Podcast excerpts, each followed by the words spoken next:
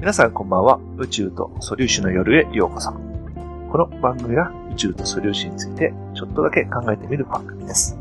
お送りいたしますのは、インターネットラジオ局スペースポートキャスト .net 局長の FA と、パーソナリティの後藤です。ともにゃんです。はい、今日は3人でお送りします。よろしくお願いします。よろしくお願いします。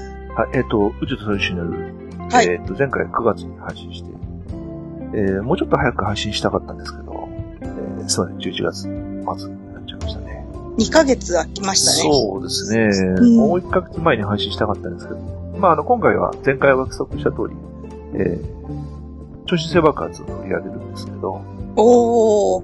これが、あの、 えっと、意外と資料収集に手間取りまして、はい。こんなになってました。すいません。で、その間に、あの、いろいろ、えっと、メッセージをですね、はい。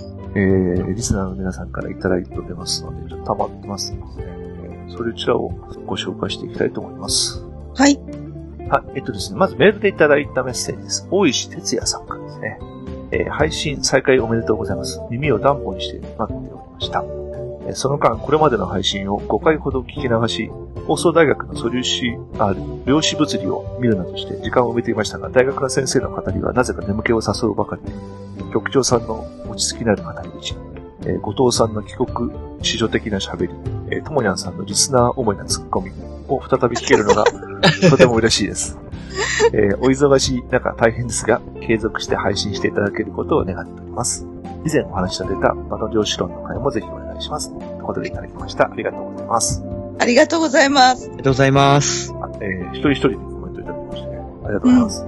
嬉しいですね。うんえっ、と、場の量子論の会、えー一応、あの、私の頭の中のこの配信予定に、え ー入っております。ちょっと順番どうしようかな。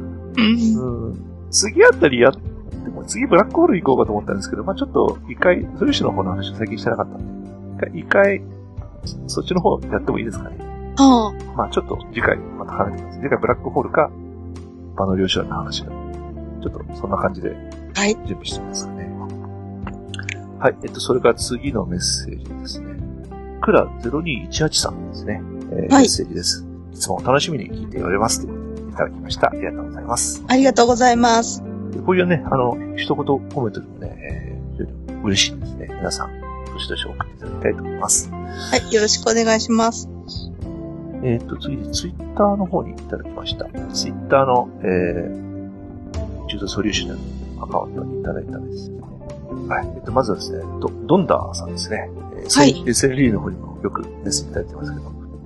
えっ、と、久々の配信に喜びまくっております。えっ、と、昨晩から3回ほど繰り返し聞いております。少し気を緩めちゃうと、聞いてるのに聞いていないという、離婚の現地、離国、えー難しいです。が、難しくて嬉しくて、えー所長さんの声に包まれながら安眠しちゃいました。 ということで、えーメッセージいただいてます。トータさん、いつもありがとうございます。ありがとうございますありがと。うございます。はい、それから、一之輔さんですね、いつも、えー仕事をしながら聞いております。ということで、えーいつか耳が慣れるだろう、流れがわからなくても聞いてるだけで楽しいですね、ということでえー仕事が終わったのでし、えー真剣に聞き出したので仕事を終了させて聞き直しました。分かったような気になりました。ありがとうございます。ということで、コメントいただいております。ありがとうございまはい、す。どうもありがとうございます。えーと、それからどんどんさんからその後もいただいてまして、えーと、不眠症傾向の僕は最近番組は数回分聞き慣れながら眠りにつくことが増えましたが、えー最近では国家試験に落ちたり面接で焦ったりする夢が多かったのに、えー最近は物理の単位を落としちゃう夢に侵食されて ます。えー後藤さんもっと明るい声で笑い転げてくださいと。はい。わかりました。それから、あの、7月から、えーどんどんさん続きですけど、7月から SND の更新頻度が絶好調で大喜びしている。宇宙と素粒子も5回ぐらい何度拝聴しても、えーあ、第5回ですね。えー何度拝聴しても、えーカラーチャージでこんがらってしまいます。その分素敵な睡眠導入剤になってくれておりますということで。えー、どんどんさん、よく眠れて もらえているようですが。あの、私、あの、ツイッターで時々この宇宙と素粒子によるっていうキーワードで検索かけるんですけど、はい。時々引っかかってくるのがですね、あの、はいあの、夜眠れない人はこの番組聞くとよく眠れるよと いう、ツイートが引っかかってくるんですよね。うん、まあ内容もね、こう、聞いててよくわかんなくて眠くなるのと、うん。あとは多分ね、あの BGM、ね、カエルカー先生に私がはい。お願いして作ってもらった BGM がですね、まあうんちょっといい感じにこう、ふわーんとして曲に仕上げていただいてるんで、うん。まあその辺の相乗効果なのかなと。こう、アルファ的なものが、うん。そうですね。聞くとアルファが出るラジオ。はい。えっ、と、それからですね、えっ、と、配信、番組の配信用のサイトの方の、えっ、と、コメント欄にもいただいたと思いますね。こちらは、ちょっと質問系が多くてですね。はい。えっ、と、コーヒーさんからいただきまして、いつも楽しく拝聴してますということで、えーちょっと、全ちょっと内容を省略してるんですけど、えっ、と、500光年離れた星を往復するところで、光は500光年かかる。高速の99%の反射ですこと。13年かかる。えっ、と、辻褄ことを辻褄が合うんでしょうかっていうことで、教えてくださいということで、一応、えーね、で、13年かかるのは船内時間ですが、光の速度は誰から出たの船内500年経過しないのかなというふうに疑問に感じたうといん。うことですね、えーいただいております。ありがとうございます。で一応、あの、回答はですね、私の方もコメントにつけてるんですけども、えーっと、はいこれはですね、仙台から見ると、えーっと、高速の99.9%で飛ぶと、えー、ローレンツ短縮で、周りの宇宙がギュッと縮んで、はい。仙台から見ると、500光年だった距離がえー13光年に縮んでるんですよね。ですはい。だから、仙台から見ると13年でついちゃううん。ということです。ということで、ご回答しております。はい。ですね。それから、えっと、KK さんからいただきましてですね。まあ、まず双子のパラドックスのところで、えっとですね、まあ、あの、例のあの加速状態が相対的ではないという話なんですけどね。まあ、そこのところはいいんですけども、えっと、地上の人間は常に一時重力下で、宇宙船が一時加速状態なら地球にいると同じ状態なので、どちらも同じだけ時間が遅れるんじゃないですかという、えーことなんですけどね。えっ、と、GPS 衛星の話で、えー16番の違いから地上より時間の流れが速くなるというふうに話して、実際そうなんですけども、はい。えー、そういうの辺はどうなんでしょうかというところですね。で、そうです。実際、じゃあその、500光年の星に行って帰ってくる話で、どうなって、その、どういうふうに影響してるかということで、うん。実はですね、一時の環境での時間の遅れっていうのは、まあ、ほとんど、もう、すごくわずかなんですよね。はい。例えばあの、GPS 衛星高度、地表から約2万キロのところと、地表面の我々のところの時間の流れの差は、えー10億分の5.4秒。うんえーだけ早くす GPS 衛星ですね。はい。で、だから、高速で飛行する、高性間宇宙船との飛行機では、地球上は完成形と見なしても問題ない。うんだから結局、い 1G の重力ではそれぐらいしか、10億分の5.4秒ぐらいしか1秒につきずれていかないんで、うん。それよりも、あ高速飛行時のロール三色の効果の方がはるかに大きいんで、うん。それで時間の差ができちゃうんで。というわけで、1G の重力効果のみであれば、まあ、を考えるんであれば、あの、ケイケイさんのおっしゃる通り同じになるんですけど、実際にはその、あ高速で、ローレンス単色で、さっき言った通り、その空間が伸び縮みするという、そっちの方が影響が大きいですね。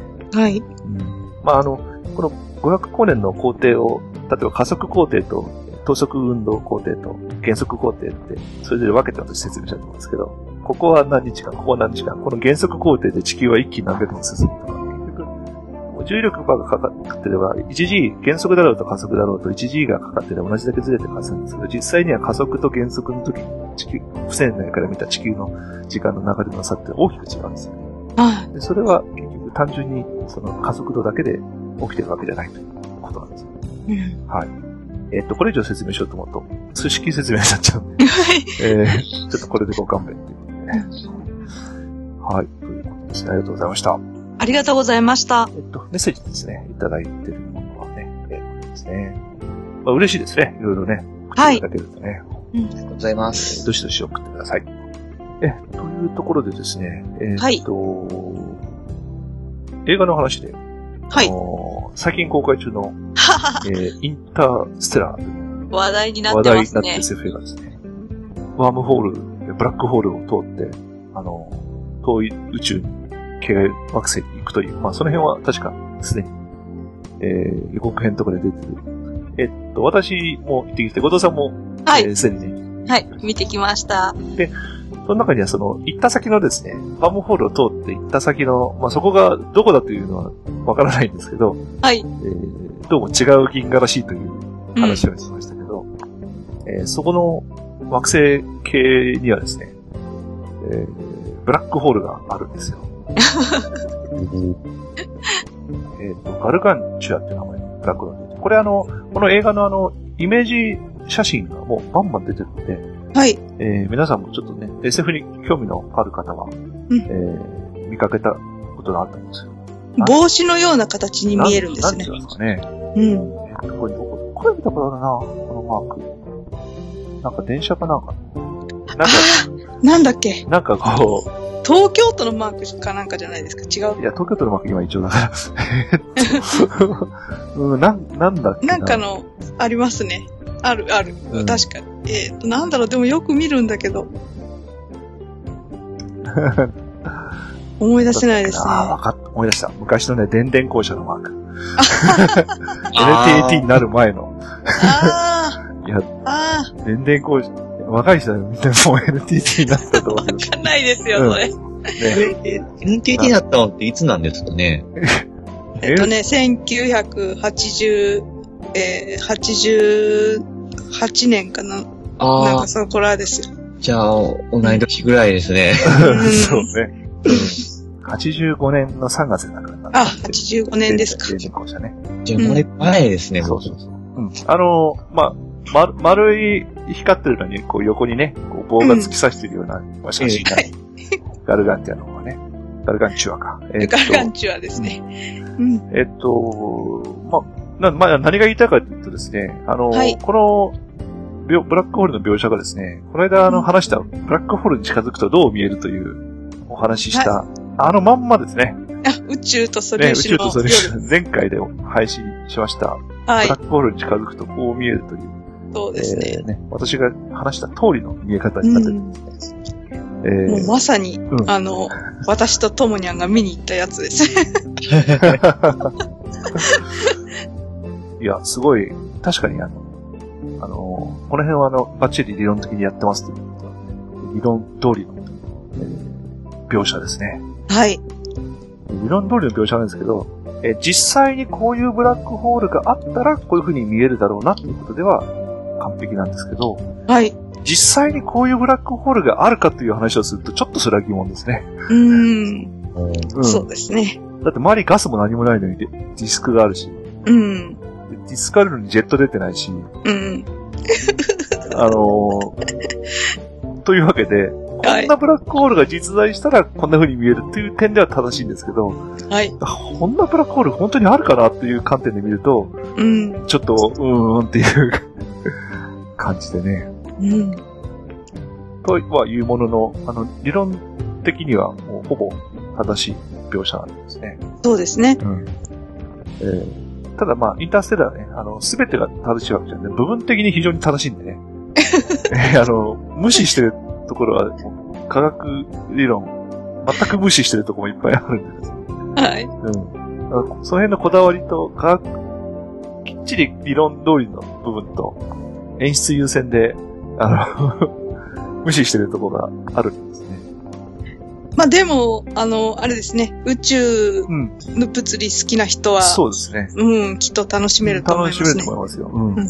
ブラックホールだ、ワームホールだとかね、うん超超高速飛行だとか、こう、ちょっと興味を持っていろいろね、調べてみたりとかなんかは。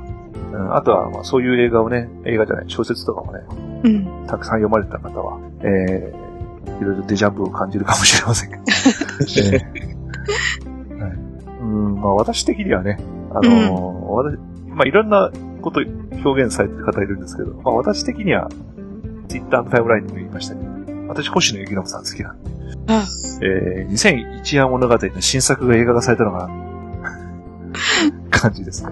なるほど。えーと、タイムライン流すと、星野さんを好きな方は、それで、あ、なんとなく分かったという回答があるんです、えー星野さん好きな方はそれで分かった。星野キルムさんも結構ハ、ハード SF 書くんですけど、はい。やっぱり演出優先で、まあ明らかに間違ってること書いてることもあるんですよ。うん。うん、だけど、ストーリーの演出がいいから、まあ、それはそれで面白いという、へまあその辺のバランス感覚の話なんですけどね。なるほど。でね人によっては演出上無視されてる部分のところとかね、えーはい。どうしても気になるでしょうし。そうでますあ、すね。でに宇宙船の写真とか、すでに公開されてるから、まあ、これも別に今言っても大丈夫だから言いますけどね。うん。この宇宙船、燃料タンクないんですよね。 おーそこ大事ですよね。おーうん。だからヤマトみたく、波動エンジンですとか、もう明らかにこう、未知のテクノロジーで、うん。まあひょっとすると波動エンジンなら推進剤いらないのかなとかこう思うような話だったけど、うん。どう見てもこう普通の化学燃焼してるんで、うん。だとするとね、推進剤タンクいるよなとかって、こう、うん。それをこう、スルーできるかできないかとか。結構フィクションでは、そううあのん。燃料タンクがないっていうのがそうなんですよ。フィクションではね、燃料タンクないんですよ。大体どんなやつも、そこが、そこがだから、うん。きそこが気になっちゃうぐらいリアルなんですよ。うん。あうんあ、なるほど。うん。うだかん。ら宇宙船艦ヤマトに燃料タンクがなくても気にならないでしょ。ああ、なるほど。うんあのー、ホワイトベースに推進剤タンクがなくても気にならない。まあ、な、なうい。ん確 かインに。タープレイスだってましてや、ね、わけのわからんテクノロジーで飛んでるから。うん。うん今回の宇宙船は、どう見ても化学燃料エンジンなんですよ。うんまあ他にも、その、ロケットに関するところ、突っ込みどころももう、いっぱいあるんですけど。後からこう、ふとこう思い返すと、待てよ、という。いっぱいあって、アルマゲドン並みです。その数、数えたらきっと。そうですね。まあそういう観点からも、勉強になるのかなとは思います。はい。まあでももう、そういう突っ込みどころ満載の迫力シーンが、もう次から次へとどんどこどんどこやってくるんですよ。うん。もうあの、ストーリー、ドワーってこう、押し流されて、あれよあれよという間にラストまでって感じですよね。ああ、そうですね。うん。な、長い映画なんですけど、 3時間長いと感じないです3ね。時間近いですよね。うん。なんか感じないですね。こうなんか、何か、こう、間をの伸ばしてるとか尺を伸ばしてるって感じるようなところなく3時間ですからね。情報量が多いというか。き切り詰めて切り詰めて切り詰めて3時間みたいな感じ。 そうそうそうそうそうう。んうん。まあ、伏線がバレバレとかね、あの、 あのいろいろあるんですけれども、うんえーででもね、私は楽しみましたよ。はい。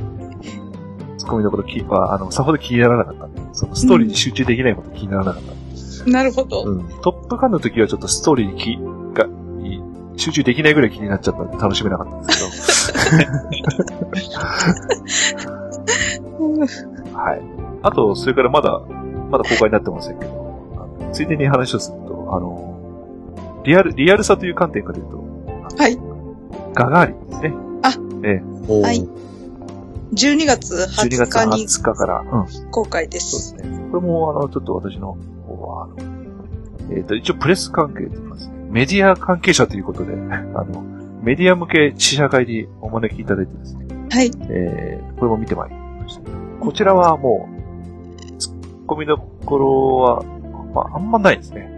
そほうぼ、ですねほぼ史実通うり。いや、ん。こんなに正確にはよ表再現してるのかってびっくりする。まあ、リフトオフの時の煙の量と大気圏突入の時の煙の量ぐらいですそね。うですね。あの、もうリフトオフのその映像とかですね、うん。あの、事前にあの、YouTube とかで本物の映像見てたのが、もああ。う本物そっくり。うん。さっき言ったように、ちょっとそのガスの流れがちょっと弱いかなぐらいの。んもうあとは実際の映像になってないその3段目を切り離して、ボスト空中船を切り離すとかなんていうのはね、実際うん撮像されてませんから、はい。その CG 動画がすごいまた綺麗でよくできてる、そうですね。うん。うん。それから、まあ、あの、ガガリンのね、家族やその周りの同同期の宇宙飛行士たちとの話とかね、人間、ヒューマンドラマの方もね、しっかり描かれてるんですね。とえーロさシアさ語なんですけど。あの、三段目の切り離しとかはう、ん本当なさテレビを見ているような、なん か、うんそういうイメージのそうですね映像ですね。うんこうカメカメラがワークというか、あの視点もうんちゃんとカメラがあって叱るべきのような場所の視点からうこんう映した感じのうん。で、すごいリアルだったですね。そうね。うん。そちらもね、うんただこちらはね、ちょっと上映感が極めて少ないんでね、えー、なかなか距離的に、あの、地理的に行かれない、行くのが困難な方もいらっしゃるとは思うんですけどね。うあんの、お近くにでやってるところの方はですね、おすすめいたします。はい。はい。そんなところで本題の方に行きますかね。はい。はい。今日、超新星。はい。えっ、と、星の話題はですね、えー、前、前、前回か。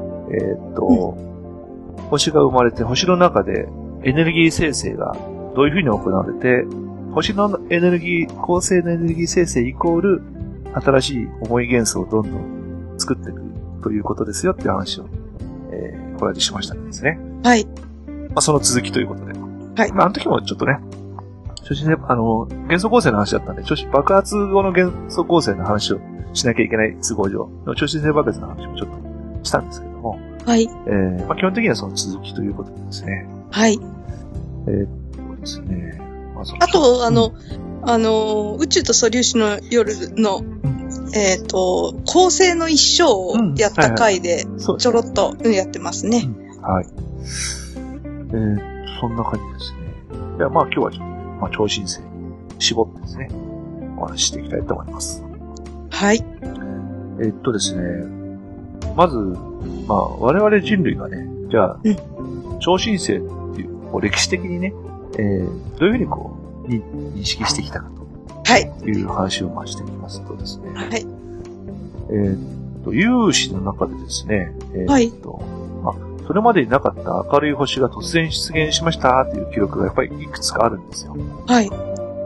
その中で、えーこれを、今から見れば、この記述は間違いなく超新星だろうと分かっているのは、ん7つ、ね。はい。で、あと面白いことに、この記述がきちんと残ってるのはね、主にね、中国なんですよ。おー。えーとこの、要するに有、有志何千年前の話をすると、例えばその、ね、西暦1000 1006年頃とかですね、はい。そういう時の記録とかいうのは、もう、どうも、ちょっと聞聞いたところによるんですけど、もう中国の記録をまず最優先、あ正確、信用すると。はい。で、この頃はですね、あまあ、キリスト教の強い支配下にあった時代はですね、あ。はいあ。の、西洋にはほとんど記録が残ってないんですよ。うーん。で、これはどうもですね、やっぱりこの宗教的な影響で、はいあ。の、天の星というのは、はい要。するにあの、キリス神の世界が完璧な世界を表しているものなんで、はいまあ、その中でも、その状態が突然変わるようなことがね、うあっては、あっちゃダメだったんじゃないかという。ああ。あですね。わ、惑星の動きすらそうそう気味悪がられてましたもんね。なんですよ。うん。で、無視されてしまったんじゃないかと。はい。ただまあ、時々こう書いてある人いるんですけど、はい。その書いてるものは必ず中国の歴史、記録と付き合わされるらしいん です。で、中国の歴史に書いてないから、これはち間違いだなというふうに言われちゃうらしいん で。なるほど。まあただその宗教的にその、いや、明るい星が間違いなくあるぞと、うちゃん。と主張する人が出てくるまで、まあ、西洋の記録にはね、残されてないんですよ。うーん。まあ一応西洋の記録の中でですね、えーまあ、明確に明るい星があると出てきたのは、まあ、うちの番組ではもうおなじみのティコ・ブラーエさんとヨハネス・ケプラーさん。はえい。ーこのお二方あたりが記録したのは1572年、1604年。はい。で、ケプラさんが見たのは1604年なんですけど、これはガリレオが望遠鏡を発明する、まあ、5年前ですね。肉眼で、肉眼で見えるほどすごい超新星。はこの時はだからかなり正確な観測記録が残ってますあ。はい。まあ、東洋の記録と付き合わせることで、二つの超新星の、まあ、素性については、この、後の天文学者が判定的です。えー、その時の超新星残骸はこれだとかいうのを特定できる。うーん。はい。はいその残骸がん、あの、特定できるっていうことは、それ、その超新星っていうのは銀河系内の超新星だったそうといでうことすね。あの、肉眼で、この、近代的な観測技術ができる前に記録されてる超新星は全て銀河系内です。おおおおで、銀河系内では、この1604年以降、地球から見える範囲内では起きてないんですね。うーん。それまで7つでしたっけ、うん、7つですね。はい。ああったのに、望遠鏡が1600年からない。そう、望遠鏡が開発されてからはないんですよ。 なぜねねえ。なぜということで、まあ、そはいういうことはですね、もう、どんどん人の記録から忘れられていっちゃうわけですよ。はい。で、この後ですね、えー、その中心性の話題がこの天文学の、えー、中で明確に出てくる。1920年えー4月26日、ワシントン国立科学アカデミー。はい有名な討論会ですね。えーっと、これ前にも話しちゃったんですよね。あの、ハーロー・シャプレイさん。ウィルソン天文台のハロー・シャプレイさんとリク天文台のヘーパー・カーティスさんが宇宙の大きさについて議論した。はい。我々のこの天の川銀河が世界、宇宙の唯一のものかと、否かと。いう議論ですね。はい。でシャープレーさんは、えーまあ、いろんな数々の自由な発見をして、平行性や球状性などを使って銀河の新しい地図を描き出した。天の川銀河は平らな円盤で、見て座の方向にある中心に球状の塊があって、私たちの体型は中心から3分の2離れたところにあるとかいうことを観測してた方なんですよ。はい。で、えーただ、まあ、こその、宇宙空間にある、恒星間空間に塵が漂っていることに気づかなかったので、塵で実際より暗く見せていることを知らなかったんで、彼は天の川銀河のサイズを実際に3倍か4倍ぐらい多めに見積もっちゃったんですよね。ああ。うん。で、で、マゼラン群やアンドロメダ、うん、マゼラン銀河やアンドロメダ銀河は、まあ、銀河系の一部か、お供のように、彼は感じてしまった。うん。カーティスさんは、その渦巻き銀河です。星雲。当時は星雲ですよね。銀河って分かってないから。のはい正体を突き止めることに情熱を燃やしていて、うんまあ、。その星雲の写真をたくさん集めて、レーダーで観測することによって、渦巻き星雲は銀河である。星が小さい星がいそうっそうぱい集まってると。星雲は我々の銀河の中にある星雲じゃなくて、これは別の銀河である。はいそ。れが遠いから星雲上に見えてるうん。というのがカーティスさんの話ですね。うん。問題はだからこのアンドロメダ、まあ今は銀河って分かってるんですけど、アンドロメダ、まあ当時は星雲ですね。星雲までの距離が分かればはっきりするはずなんですよ。はい、はい。えーところがどうしたらアンドロメダ星雲と距離が測れるのか、まあそれが問題だったとはい。うん。いうことですね。それで、えーっとですね、1885年の8月20日にですね、はい。えーっと、ロシアのですね、エルスト・ハートビックさんは、えーアンドロメダ星雲の中に新しい星を発見したとはいいうことで、えー6と9に近い明るさで輝いていたということで、えーっと、星空を熱心に、ね、この頃はもはうい望遠鏡も普通、普及してて、結構、て天文学者さんや、あとアマチュアも一生懸命こう見る人いたらしいんですけど、はい。で、あ後でアンドロメダ S と名付けられたこの星を観測した人は、全世界で記録が残っている人120人以上。おー。うん。で、えーその120人の観測をまあ総合すると、はいえ。ー急に明るくなったんだけど、その後また急に消えてなくなって、発見から175日後を最後に完全に消えてしまったはい。ということで、焦点がわからなかっうん。た。で、今度は1901年に、えーペルセウス座の中にまた新しい星が見つけられて、はい。で最も明るい時は0と9近くまでだったんですけど、はい。えーその後徐々に変え暗くなっていって、数ヶ月後には見えなくなったはい。で、このペルセウス座の、まあ、神聖はですね、はい。えーまあ、まあ、当時神聖という名前がついたのかな、えーたまたま周囲にあった暗黒星雲に自らの光を反射させたので、はい。同じ時に放射されて光が距離の異なる場所で跳ね返ることによって地球に到着する時間に微妙なズレが生じた。おでそれが、まあ、あたかも超高速で動くような光の模様として観測されたんですけど、へえ。えー、星雲の直径や光の速度のデータからこの申請までの距離はおよそ500光年と計算された。500光年近いですね。うん。で、えー、それはでも銀河の中じゃないですか。そうです。うんうん。まあ、それ、ちょっと、いいな、なんか、これは、だから、超新星じゃなくて、これは新星だって。あ、なるほど。はいはい。まあ、はいその超新星と新星の区別でも、この時はまだついてないんですよ。わからない。はいはいそ。れは後分かった話だ。なるほど。で、この二つの新星の観測が先ほどの討論に持ち出されたということで、星の明るさはその星までの距離の2乗に反比例するので、アンドロメダ S とペルセウサの新星の明るさが同じだとすると、観測された両者の明るさの差は6等級。つまり、ペルセウス座の新星の方が250倍明るかったということで、アンドロメダ S の方が16倍ほど遠く、8000光年離れたところにあると計算される。はい。ということで、アンド天の川銀河の大きさは何万光年もあるから、この計算が正しければ、アンドロメダセブンは天の川銀河の中にありますよね。うん。ということをうん。シャプレさん、はあ。主張したんです。はいはとい。いうわけで、アンドロメダ星雲は、天の川銀河の中の天体ですよとうーん。いう主張をされた。はい。ポカーティスさんは、アンドロメダ星雲はは銀い河、。銀河ですと主張しなきゃいけなかったんで、この問題をだから片付け、して、蹴らな、蹴り、蹴り飛ばさなきゃいけないわけですよ。で、当時太陽の何億倍も明るい星の存在を知られてなかったので、はい。で、それまでに観測されたアンドロメダス写真を調べてみると、はいえっ、と、アンドロメダ S よりはるかに暗い新星をいつもいくつも見つけ出した。はい。それは超新星じゃなくて、新星爆発で、はそれをは写真の中でこう見つけ出した。あはい。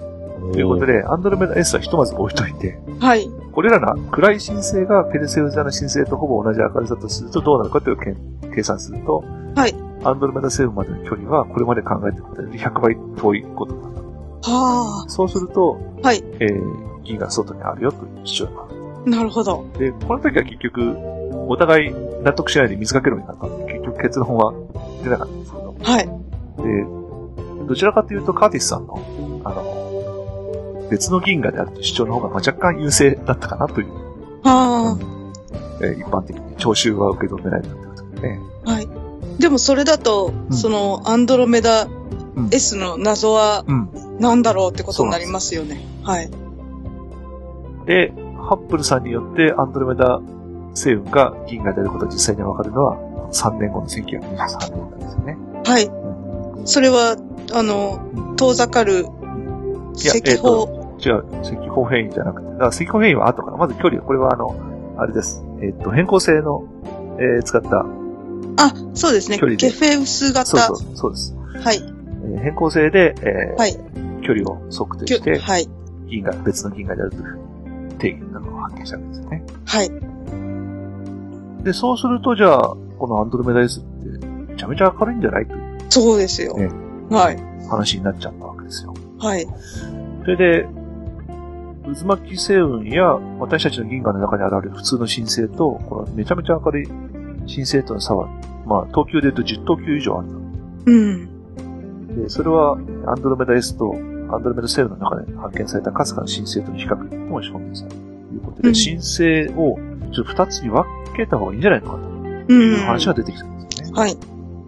あで、これをですね、えー実際に2つに明確に分類してみせたのが、えーうんカリフォルニア工科大学、当時いらっしゃったフリッツ・ツビッキーさんとウォルター・バーテさんの二人で、あ。はい。 1933年に、えー新星を普通の新星と、えー要するにノバとスーパーノバに分けおた。ここで初めてスーパーノバに分けあた。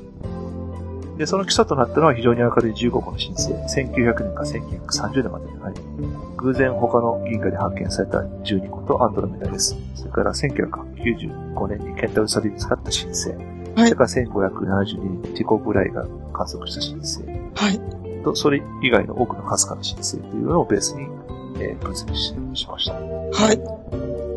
ということで、ここで、ようやく初めて超新星ということを話が出てくるんですね。うん。それで、まあその頃はですね、この明るさ以外の情報がわないんですよ。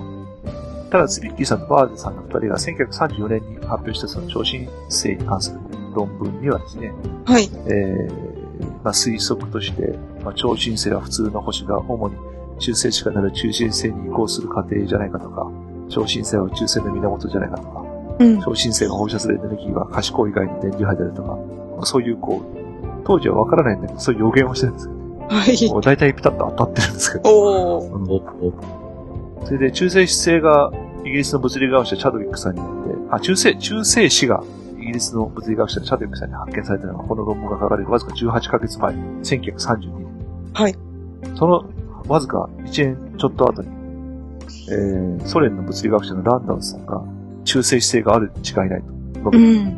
た。それも、すごいですよね。当時は可視光以外の波長で観測を行うことできなかったので、可視光以外の情報が全くないのに、どうやってそれを予測できたのかです。まあツリッキーさん、相当な切れ者だったらしいです。うん。相当な変人だったらしいんですけど。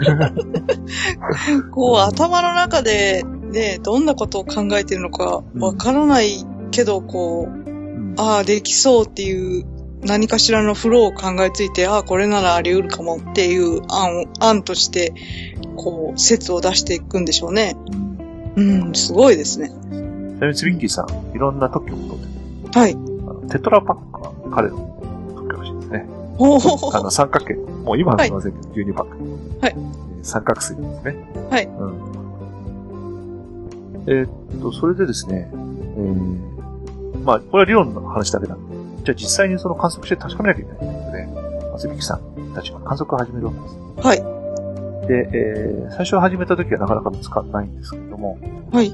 シュミットカメラというのは、広い視野を一度に撮影できる、視野の広い望遠鏡というのが開発されて、はいでそれによってこのサーベイ、で今でサーベイですね。はい要するにどこで出るか分かんないから、こう前点をこう、捜索するわけです。はい。。で、普通の、普通の望遠鏡以上視野が狭くて、要するに、こう撮っても撮っても、うその、空のごごく一部しか撮れないわけですよねはいでもあとは確率の問題だから、はい。とにかく、でかい範囲をバシャッと撮らないと、はい。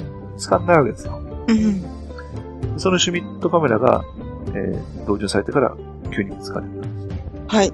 最初は 45cm のシュミットカメラでやって、まあ、その後はですね、えー、120cm のシュミットカメラ。これははい1947年だった。第二次世界大戦後にショックが出たのかな、シュミットカメラ。うん。 1.2メーターですね。で、つびきさんが死んだ1974年までの間に約100、280個の超新星がこのシュミット望遠鏡が据え付けられたパラマという問題なんですようん。パラマって問題はね、あの、5メートルのヘールボンが有名なんですけどね。えーっと、ち、ちなみにですね、すいません。あの、はいはい、どうぞ。その時点ではもうそこにかつてあった暗い星がうん。急激に明るくなってるっていうのは分かってるんですか突然いや何かまだいや明まる、だ分かってないですよ。分かってないんですよね。うんなんか突然明るい何かがうん。現れて、うん。それでく、それが暗くなって残ってるっていうのは分かるけど、うん。そその前、その明るくなった時に発見するから、その前に何があったかはまだよくわからないっていう状態なんそでうすでよすね。ね。うんどんどん観測をしています。まあ予測はさっき言ったように、つびきさんって予測してるんですけど、はい。実際にはまだ観測で証明されてないんうん。ですね。で、はいえーで、この頃にたくさん見つかってきたんで、超新星の名前の付け方のルールが決まったんですよね。あえーっと、その年で、年が発見された順番に ABC、うんとつけていく。例えば1987年2月に爆発したのが観測された都市では、はい 1987A はい。その年の最初に爆発見つかったんです。の A。うんで、その後 ABCD って言って、はい。えー、にその26個目は AA ですね。はえー次は AB、AC、AD。はいもう今は1年間に何百個も見つかるん で。うんもうすごく、すごいなってますけど。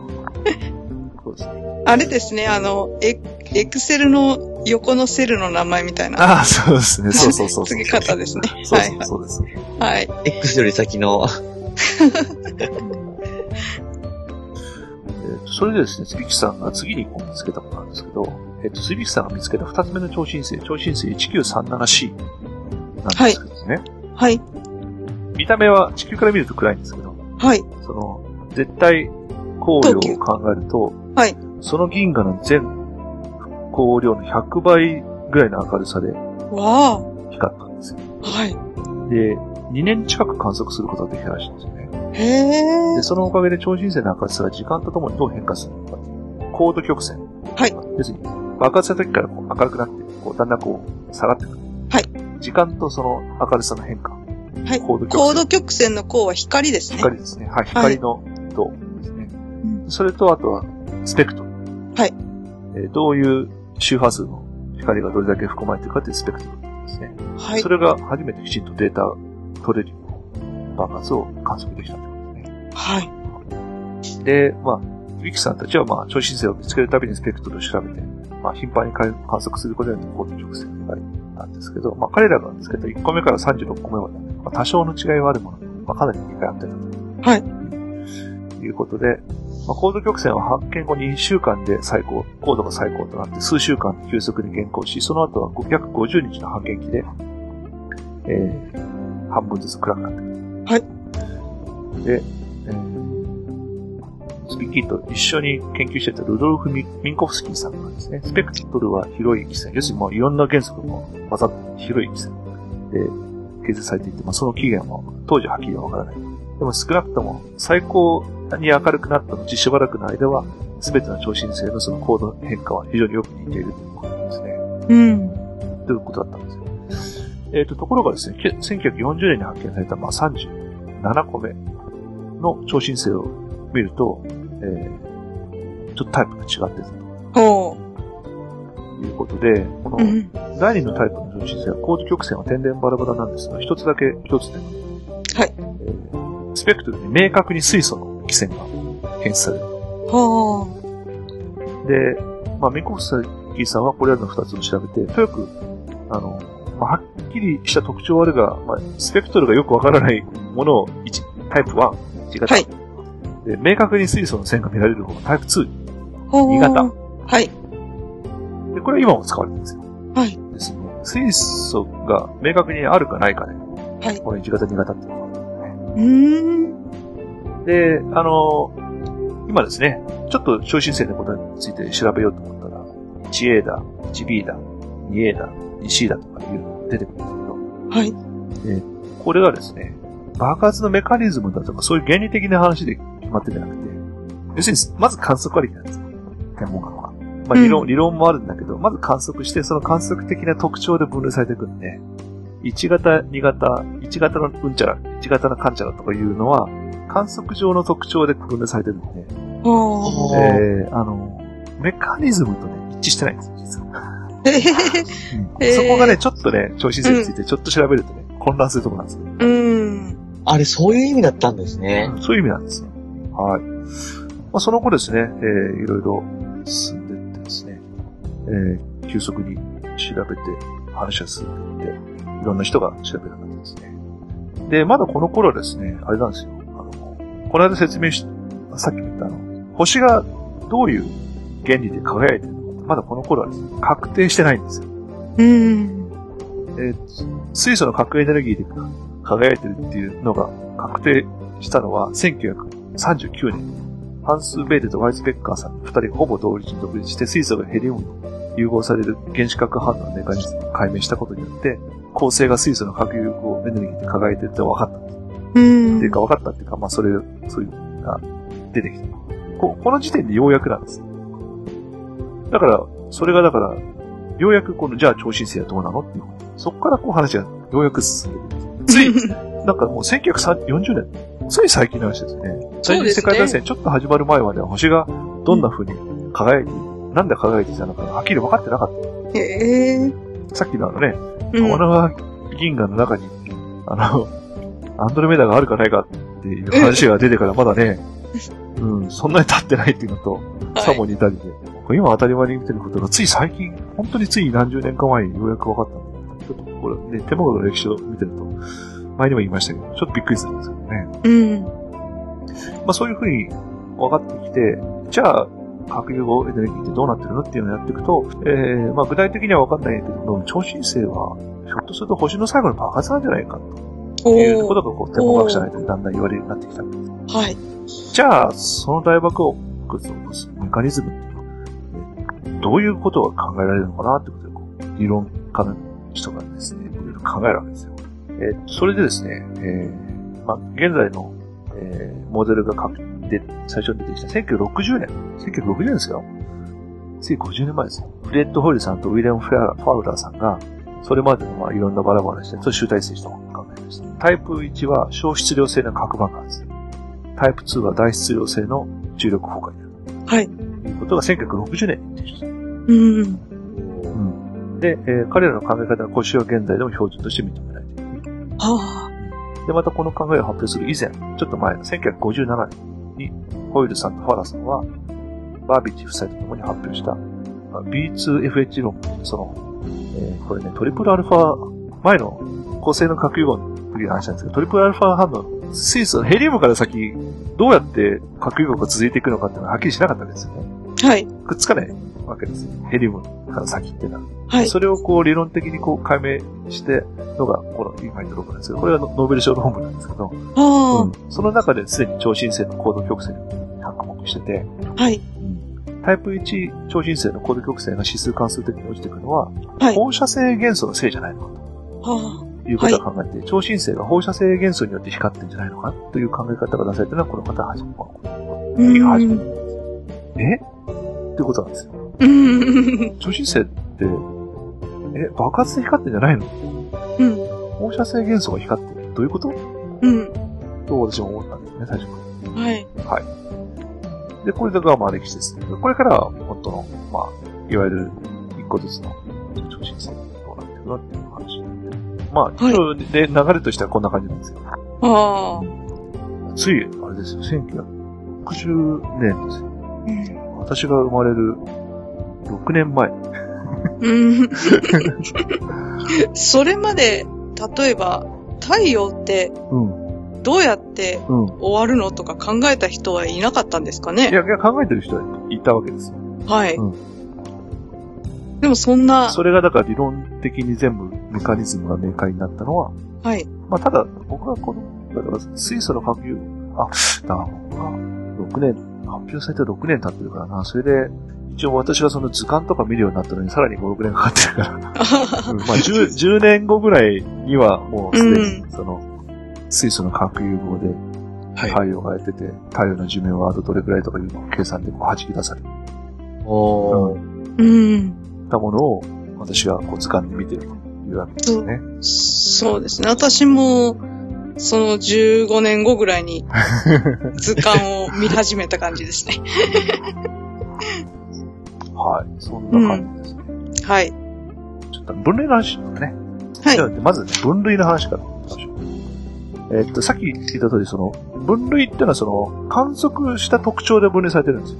はい。で、まずは、その、まあ、新星と超新星。まあ、これはもう明るさが全然違うんで。はい。で、新星と超新星はその明るさの規模の区分されてるんですけど、で、超新星の中が、さっき言ったように1型と2型。要するに水素の、こう、光を周波数でこうし分けてって、どの、はいどの波長の光が多いか少ないかっていうのをこうずっと調べていくと、2型の方は水素が発する特有の波長のところにこうピコーンとこう立ってはい。ということで、水水素がありますよ、とえーいうスペクトルが出てるものを2型。はい。で、まあ、それ以外は1型と。うんいうふうに、まず大きく分類したんですよね。はい。で、で、その後ですね、3型、4型、5型とか出てきたんですけど、ちょっとこれは定着しなかったんですね。まあ、さ1987年ぐらいまでですね。あ、この1900、あ、87年。ここにちょっとキーポイントがあってですね。1987年にね、はい。超新星 1987A ってさっきも知ってましたね。はい。この超新星が出たんですよね。はい。これはですねゆ有名ですね。有名なんですよ。はい。ななんで有名なのかっていうと、まあ、これはですね、要するに望遠鏡が開発して以来最も近い超新星なんですよ。おー。と言っても、大マゼラン、うん。純正艦ヤマトがうん。行ったとこです行ねっ。たとこうでんす。さっき言った1900、1600何年の、その、観測以来、はい。初めて肉眼で見える超新星なんですよ。は第2に、超新星爆発が起きた瞬間を初めて特定できた。あ。はい。おー。で、第3に、ニュートリノを観測してきたんですよ。爆発と、はい。小柴先生がノはーいベ。ル賞を取った。そうですね。神神を噛んでで。カメはラいで。。はい。で電磁波以外の情報が初めて得られた。あでそれあ。からそう。爆発した補充を初めて特定できた。はい。おー。第6に、エクセン天文衛星によって初めて出現した近距離超新星観測できた。はい。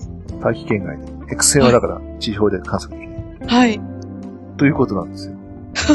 そんな、1987年まで何も分かってなかったに近いじゃないですか。そうなん ですよ。結局そうなんですよ。へー。でへえニュートリノも出たと。はいね。2型の超新星は、えー水素がいっぱいある大質量性の重力崩壊が超新星2型であろうということが、この 1987A、1987A の観測によって、この推定が確、確固たるものになったんですよあいろいろ、まあ理論屋さんがいろいろ考えたんだけど、あ、はい結。局観測でそれを確定したのは1987年。はもう私から言わせるとついこの間です。いそうですね。就職してま した。でも、地下8 7はすごいね、当時有名だったんで、うん。あの、私もよく覚えてます、で、新潟の方はまあ、そうやって、えー重力崩壊による爆発ということが、はいここで大体広く合意されたんですけど、まあ一方1型についてはですね、まだ被害はまだ不明なままなんですよ。うん。それで、一応であると思われてきた超新星の中に1980年頃からまあ観測技術が上がっていろんなのが観測されるようになって、はい。 1型の中にもちょっと、ちょっとパターンが違うのがあるよっていうことが見えてきた。はいはいうん。で、1型超新星はですね、えー、2型は水素があるんですけど、1型はですね、ケイ素が測定されるんですよ。はい。で、1型超新星の中で、ケイ素の線が見られずに、代わりに、あ、あちちなみにですね、ケイ素の線はですね、えーっと、波長で言うと516ナノメートルぐらいなんですよね。とケイ素はじ普通に実験室で測ると635.5ナノメートルなんだけど、えー、超新星爆発は、ケイ素自体がですね、えー、100 1万キロメートルパーセックぐらいの速度で飛んでるんはい。で、えー青側にシフトしてるんですね。うーん。周波数高い方にはい。ドップラーシフトしてる。えー、615ナノメートルぐらいなんですけど。でその代わりにですね、570ナノメートルあたりに吸収線が見られるものが発見される。この線はですね、ヘリウムの線だということにこう、断定されて、この線があるものを 1B 型。今までのそのケイ素の線があるものを 1A 型と呼ばれる。ここでまた1型の中が2つ分裂されるんですよね。で、このヘリウムの線も、ケイ素もヘリウムもない1型超新星も観測されて、これは 1C 型とうーん。言われるようになったんですよあの、A、B、C って分けていくのは、うん全部げ特定の元素があるなしって分けていくんですか、そうですね、観測、そう、まあ、元素があるなしというか、まあ、そういう特徴があると。ああ。は今までと違う特徴が観測されたら、そこで分類されていくと。い。で、あとは出現パターンで、1A 型超新星っていうのは、その、古い、寿命の古い、その楕円銀河とか、そういう銀河にも出現する一方、この 1B と 1C はですね、まあ、今も星、恒星の星形成、若い星を作るのが活発な領域にしか出現しないことが分かってうます。ん。うん。で同様の傾向を持つ新潟超新星と 1B1C ってひょっとするとちょっと似てるんじゃないのというふうに言われたんです。で 1B1C も当然水素は、新潟じゃないから水素は開発開発されないんですよね。えーっと、それでですね、で新潟もですね、まあ、1993J というで M8、1993年に発見された超新星です。爆発当社はですね、まあ、新潟超新星だと分類されたんですけど、はい。極材後にすぐ水素の反応が弱くなる。1B 型超新星に似たスペクトルになったんです。うーん。うんこれはだからね、2B、2B 型っていう名前ですよね。はい。で、総合すると、まあ、2型は水素の外装を大量に、要するに水素が大量にある状態で爆発した、重力崩壊爆発を起こした超新星、2型。で、2B は水素の外装をちょっとだけ残した星のが重力崩壊して爆発した。うん。で、1B 型は、えー水素の外装をすべてこう、失った。あの、要するに、大きくなってくると、表表面の自分自身のガスを放出するって言いましたよね。前うのん。構成の線線の話で、そうすると一番外の水素の層をこう、全部ガスとして吐き出しちゃうってから爆発すると、水素がなくてヘリウムが手前にあるんで、ヘリウムがよく見えるんで、1B 型は水素外層を失ってヘリウム層が表面に現れた星が重力崩壊して爆発すると 1B 型になるんですね。でさらに、ヘリウム層も失って、炭素酸素層が表面にある星が重力崩壊すると 1C 型になるんです。ああ。だから、新潟と 2B と 1B と 1C は、うん。観測上は全部分類は違うんだけど、まあ重力崩壊によって爆発するという観点では、同じ分類、同じしメカニズム。なるほど。うん。それはどういう表面状態がどういう状態で爆発しましたかっていうことで、この観測上違って見える。うーん